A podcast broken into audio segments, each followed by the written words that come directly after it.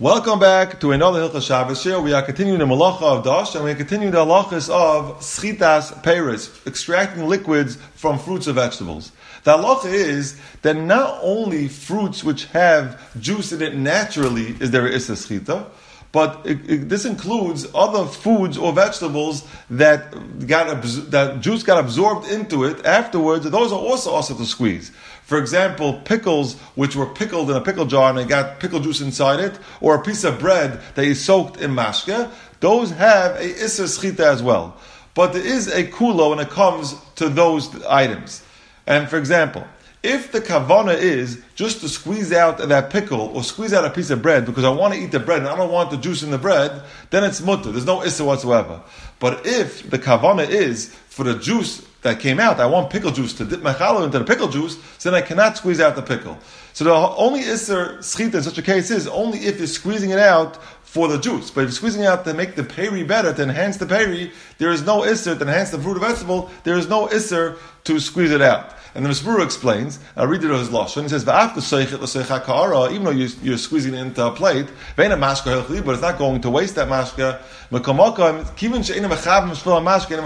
Since he's not trying to get out that juice for the juice, it's not called a malacha. But the Mishmur says, "Of Zaysin va'anovim also v'chol gavni." So the Rav Elam Serkum But when it comes to Zaysin va'anovim, if you're squeezing it out, even for to make the grape better, that'll be usher. Because since that's uh, Issa Daraisa, Rav Elam Serkum, for that reason, it would not be a heter to squeeze it out, even if you're doing it for the grape. So therefore, halacha lemaisa. Let's say you have a piece of kugel that's too much oil in it you're allowed to take a paper towel and squeeze out the oil because you want your kugel not to be so oily or any other food that's full of oil. Since I want the food not to be oily, there's no problem to squeeze it out because I don't care about the oil. I want the food to be less oily. Now there's another shaila in the Paiskim.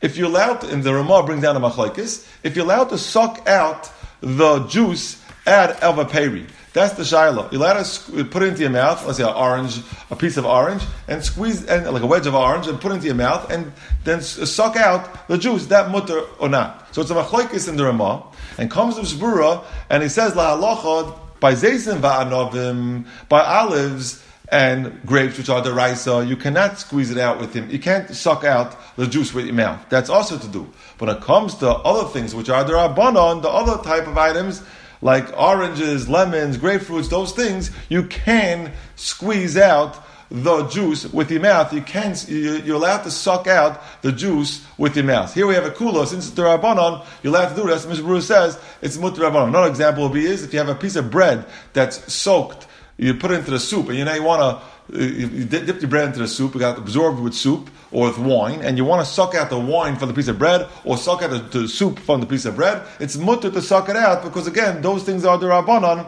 then therefore it's mutter. Masha enki, when it comes to olives or grapes, which is the rice, there will be usher to suck it out. But if, of course, if you put it into your mouth, the whole entire item into your mouth, and you chew it up, that's for sure mutter, because that's not called sucking it out, even though you're going to take the pit out, of your mouth afterwards, unless you buy an olive. Still, since you put it all into your mouth, it's derech achila, that definitely will not be a problem of schita.